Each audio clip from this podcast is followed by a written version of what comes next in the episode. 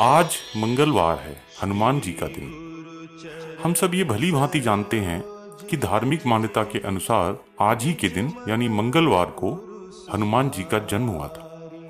इसीलिए मंगलवार को उनकी पूजा करने का विधान चला आ रहा है।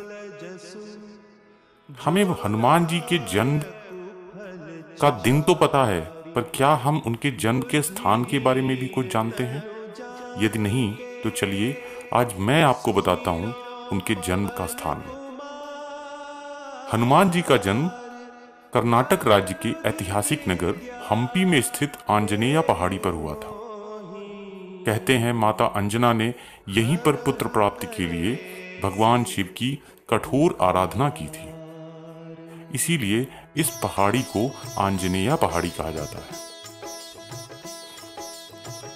अब मैंने आपको हनुमान जी के बारे में यह एक नया तथ्य बताया।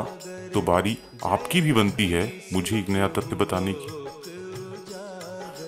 तो आपसे निवेदन है कि कमेंट सेक्शन में ये बताएँ कि यदि हनुमान जी ब्रह्मचारी थे तो उनके एक पुत्र होने के बारे में क्या रहस्य है और उस पुत्र का नाम क्या था? मैं आपके उत्तर की प्रतीक्षा करूँगा। जय श्री राम।